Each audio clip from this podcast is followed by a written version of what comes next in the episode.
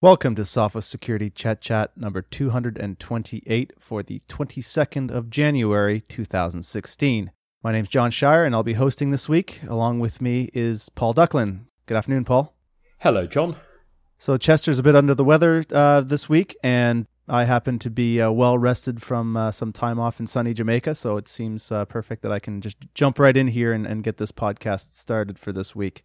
Excellent. Let's get right on to it. Yeah, so there's been a, a developing story, I guess you could say, around encryption these days and, and cryptography in, in general. Um, it's been developing for quite some time. Uh, one could say it's been going on for decades.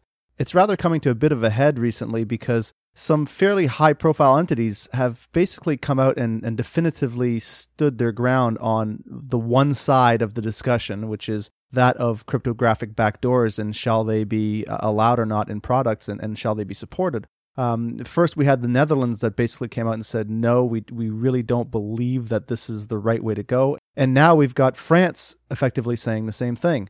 We have. It's. I think that's great, actually, because traditionally it's been, if you like, governments versus technology companies, with technology companies saying, hey, we've got this opportunity to do security better and better with ever improved encryption that's strong enough that because it can't be cracked, we can defend our data and our customers' data against crooks. Don't make us weaken it. And you know, the government approach has been, well, that can get in the way of law enforcement, it can get in the way of surveillance, it can get in the way of dealing with terrorists, but suddenly, as you say, the Netherlands uh, and now France have looked into this from a public service point of view and are pretty much saying it's not really about privacy and about surveillance and about the social contract of government. It's about the fact that you can't make something stronger by weakening it. And we think it would be bad for our own economies if we tried to solve the problem in the way of saying, well, we'll all use weak encryption, except perhaps the crooks. Yeah, France's minister was quoted as saying, you know, what you're proposing is vulnerability by design, and I think we we do agree with that statement. Yes, that was quite nicely put. I think that that sums it up well.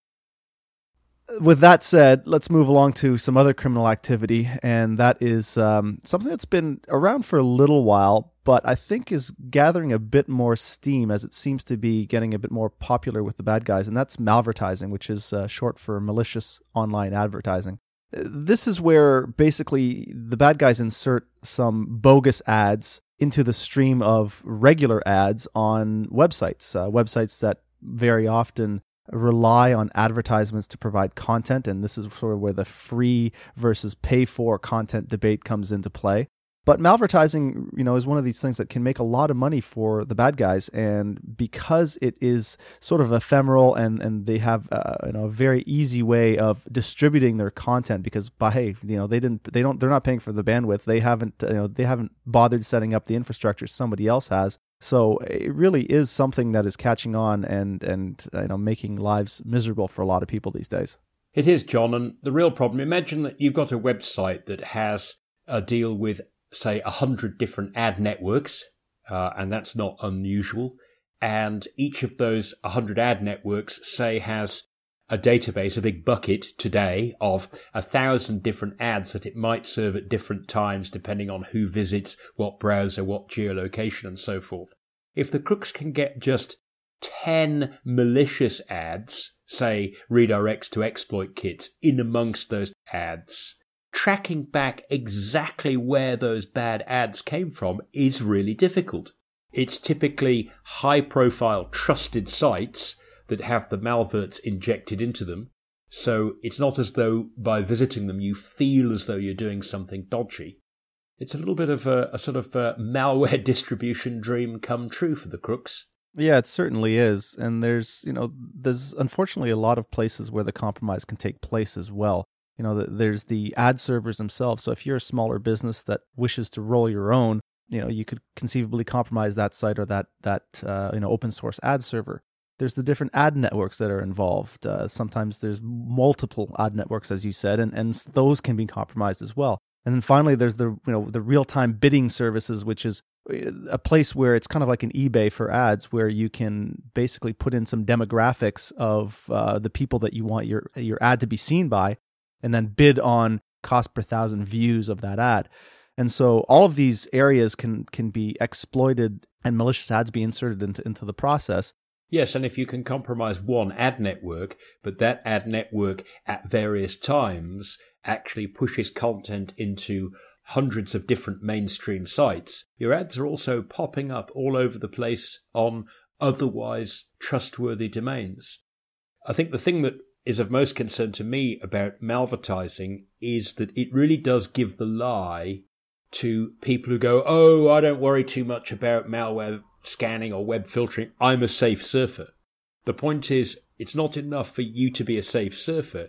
You have to be surfing a safe site that's hooked into a safe ad network that's got a database full of safe ads.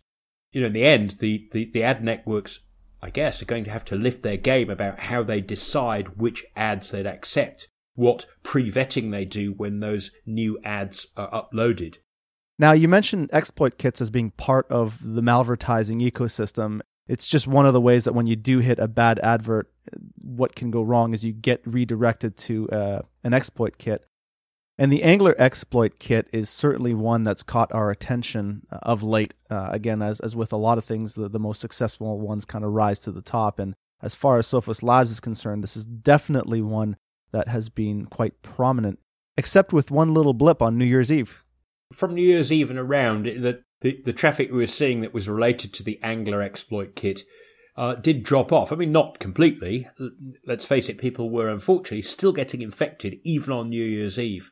But it did look as though they'd had a little vacation. And just to explain, an exploit kit is, is if you like, it's a, a service you can rent or license from fellow crooks where instead of you having to worry about how you create poison web pages and how you do drive-by installs, you say to these guys, hey, here's the malware I want you to distribute.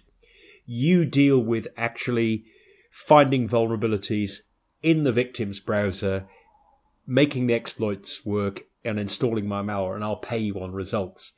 Unfortunately, this uh, the sort of vacation that the Angler guys seem to have taken uh, soon ended, and they're back with a vengeance and it seems that the main malware that's getting distributed by the Angler exploit kit, their partners in crime, if you like, CryptoWall ransomware. Who would have thought? Yeah, and unfortunately, we've just gone ahead and had to upgrade the leftmost digit in CryptoWall to version 4.0. Yes, it makes it sound so legit, doesn't it? Oh, look, a fine new version of our encrypting ransomware.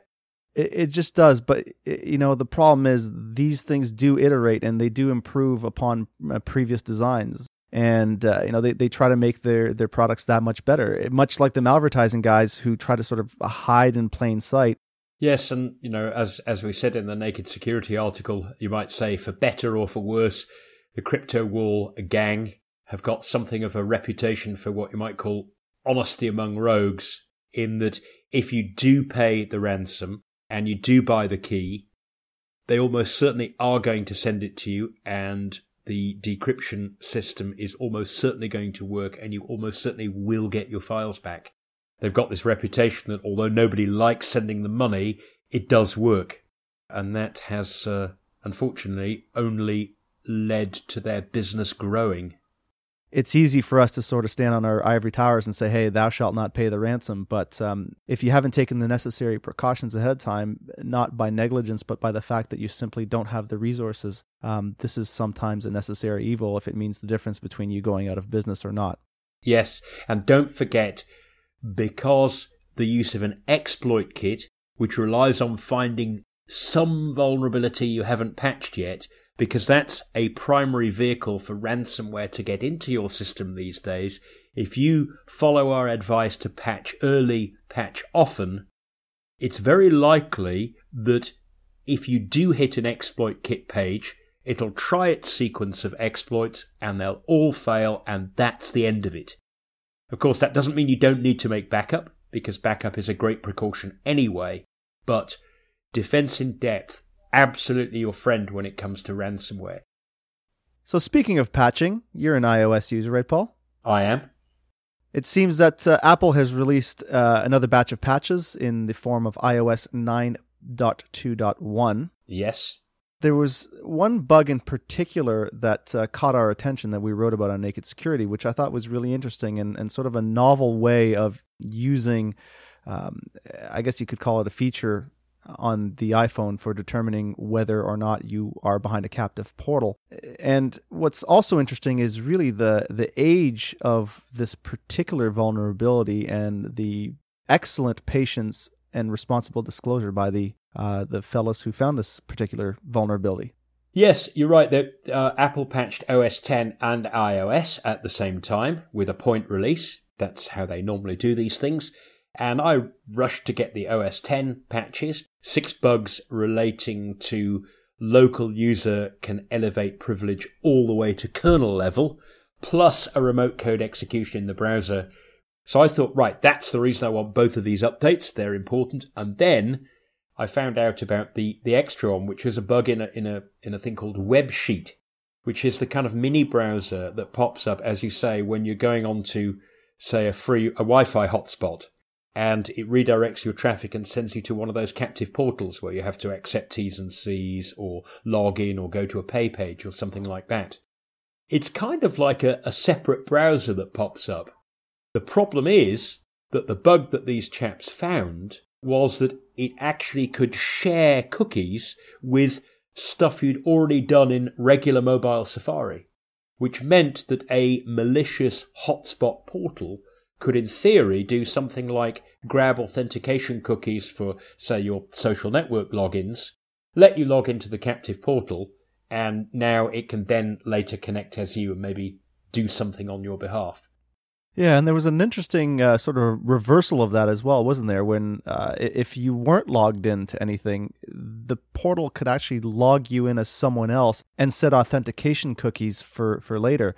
So basically, you'd think you were logged into Facebook, for example, and all your interactions on that site would actually be feeding possibly um, some other account that the the crooks were trying to make look like a, a valid human account, and maybe do some some click fraud on.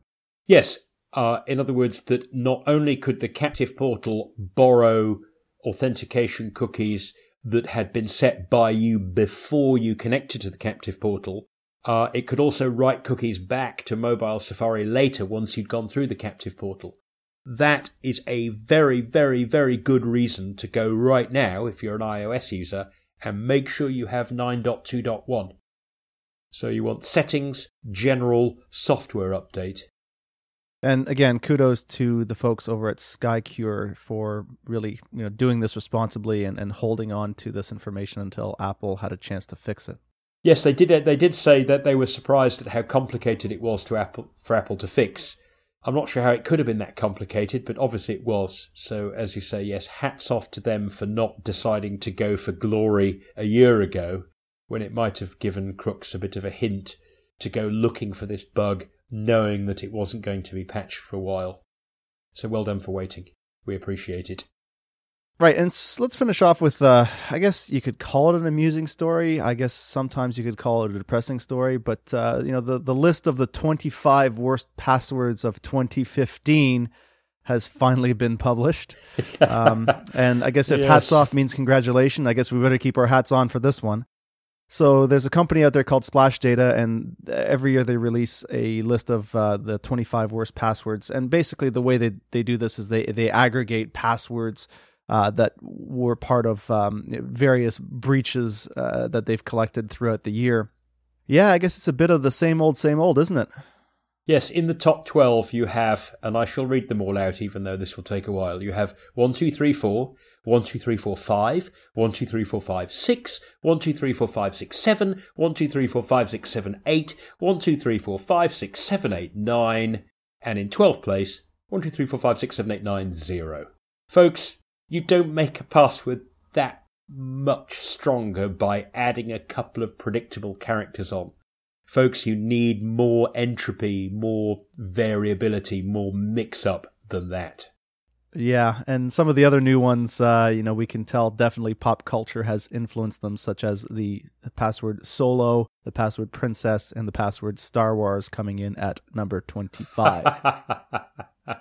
oh dear. I know it's a good movie. I've seen it twice myself, but it's not a good password. It certainly is not.